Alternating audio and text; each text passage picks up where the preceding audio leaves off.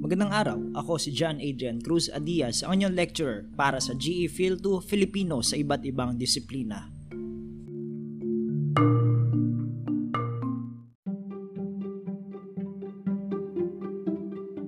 Para sa episode na ito, ipagpapatuloy natin ang ikatlong kabanata ang batayang kaalaman sa mga teorya sa pananaliksik na akma o buhat sa lipunang Pilipino.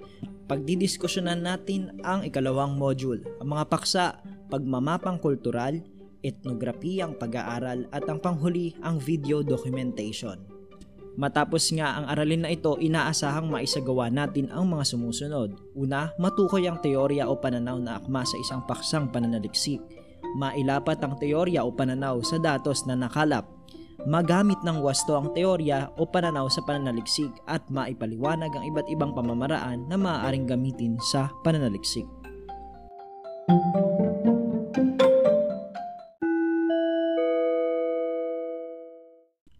Malaking bahagi ng isang pag-aaral o pananaliksik ang teorya.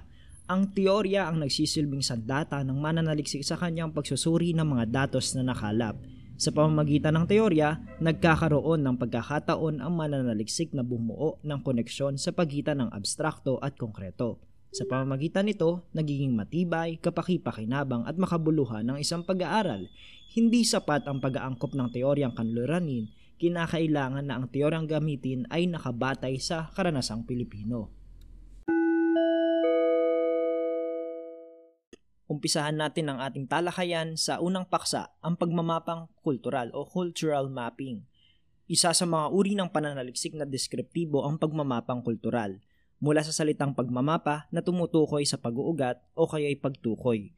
Kaugnay nito, ang salitang kultura na tumutukoy sa salitang kalinangan, kaya kapag pinagsama-sama ang salitang pagmamapa at kultural, ito ay tumutukoy sa pag-uugat ng kaparaanan ng buhay na kinabibilangan ng ugaliin, gawain, paniniwala, pagpapahalaga at tradisyon na mayroon ang isang pangkat mula sa nakalipas na panahon hanggang sa kasalukuyan. Ang pagmamapang kultural ay tinatawag na ring cultural resource mapping or cultural landscape mapping. Dahil naman na pag-uusapan na natin ang kultura o kalinangan, pag-usapan din natin ang tangible at intangible cultural assets. Ang tangible o nakikita ay tumutukoy sa mga struktura, kagamitan, bagay, pagkain at pananamit na may kaugnayan sa pamumuhay ng isang pangkat. Ang halimbawa naman ng pagmamapa na di nakikita o intangible ay ukol sa wika at paggamit nito, pagsulat tulad ng ortografiya, literatura, katulad ng bugtong, awit, tula, sanaysay, kasabihan at salawikain. Ang pagmamapang kultural ay isa sa sinusuportahan ng UNESCO, kasama ito sa hangarin na inilahad sa Universal Declaration on Cultural Diversity na nagpapahayag ng pagpapahalaga sa pagpapanatili, pagpapaunawa at pag-unlad ng alinmang usaping nakaugnay ang kultura at tradisyon.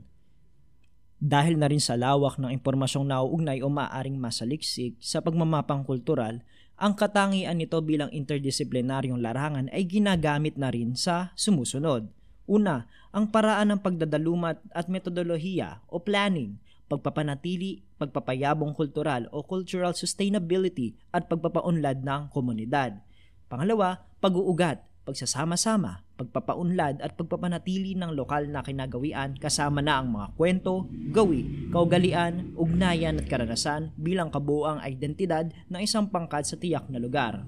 Pangatlo, panimulang pag-aaral sa larangan ng agham panlipunan upang matukoy ang sakop na lugar na nangangailangan ng pag-unlad. At ang pang-apat, teknik sa pagpapaunlad ng komunidad. Ang pagmamapang kultural ay napakahalaga at may potensyal na isakatuparan ang mga sumusunod.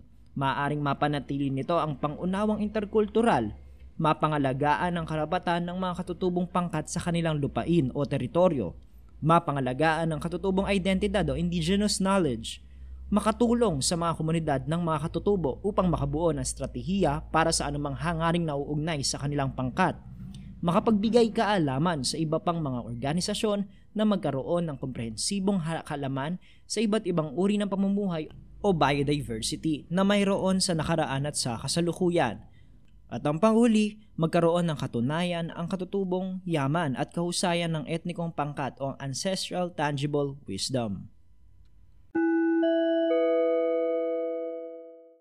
Sa usapin naman ng etnograpiyang pag-aaral ang ating pangalawang paksa, ito ay isang uri ng pananaliksik sa agham panlipunan na nag-iimbestiga sa kaugalian, pamumuhay at iba't ibang gawin ng isang komunidad sa pamamagitan ng pakikisalamuha rito.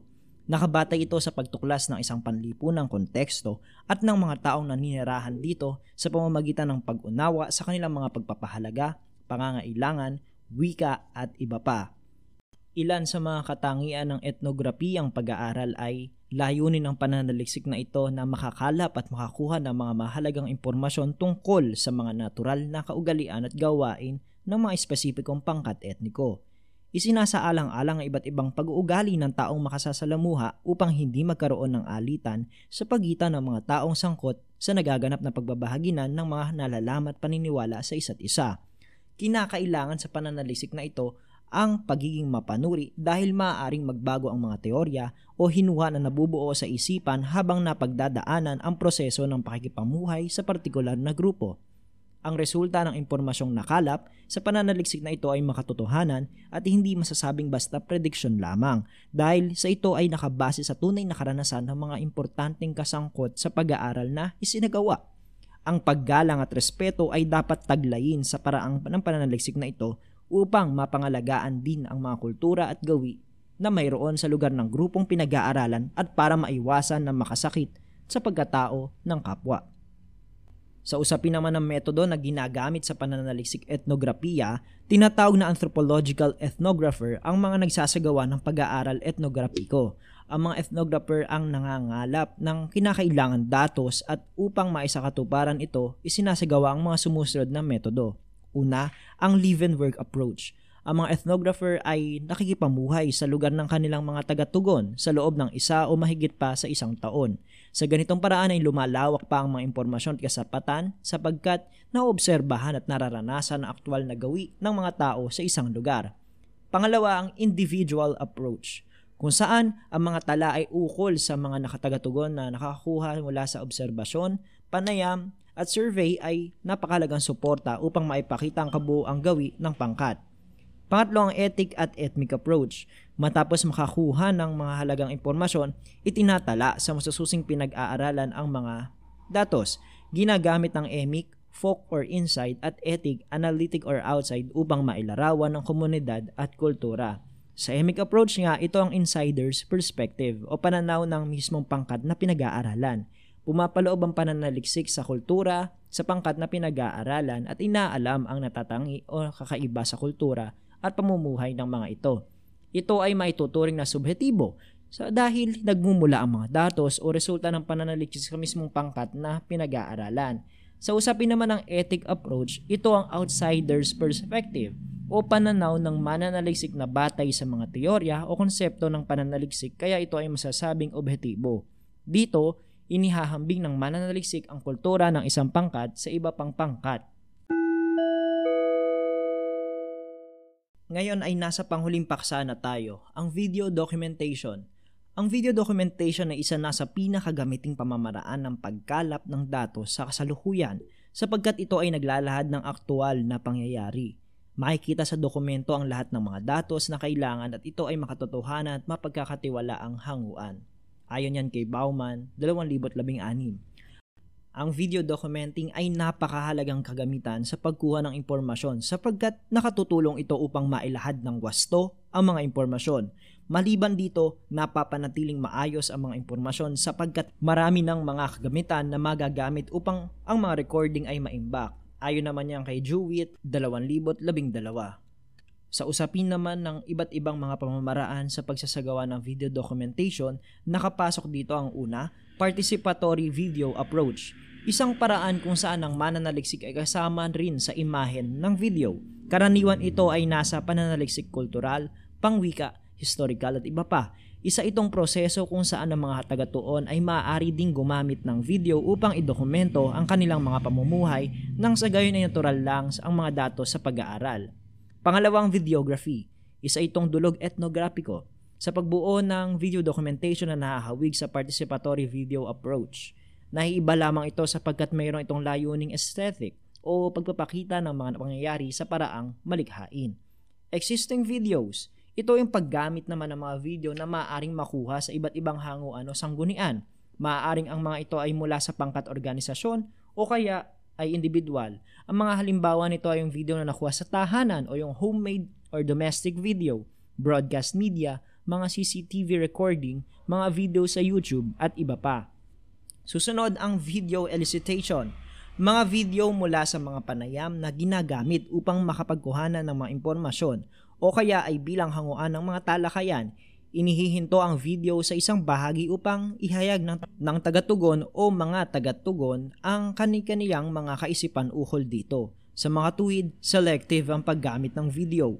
Ito ay upang maipaliwanag ng tagatugon ang kanyang mga kaisipan. Tampang huli, video-based fieldwork. Ito yung pagkuha ng mga pangyayari sa pamamagitan ng mga video camera na inilalagay sa isang lugar sa mahabang panahon upang makuha ang bawat saglit ng mga pangyayari sa subject na nais pag-aralan. Muli tandaan natin ang iba't ibang mga paraan ng pagsagawa ng video documentation. Una ang participatory video approach, ang videography, ang existing videos, ang video elicitation at ang video-based fieldwork.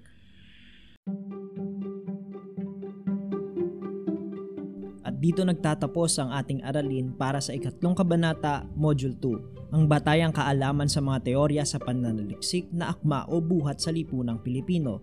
Pinag-aralan natin dito ang tatlong paksa, ang pagmamapang kultural, ang etnografiyang pag-aaral at ang video documentation.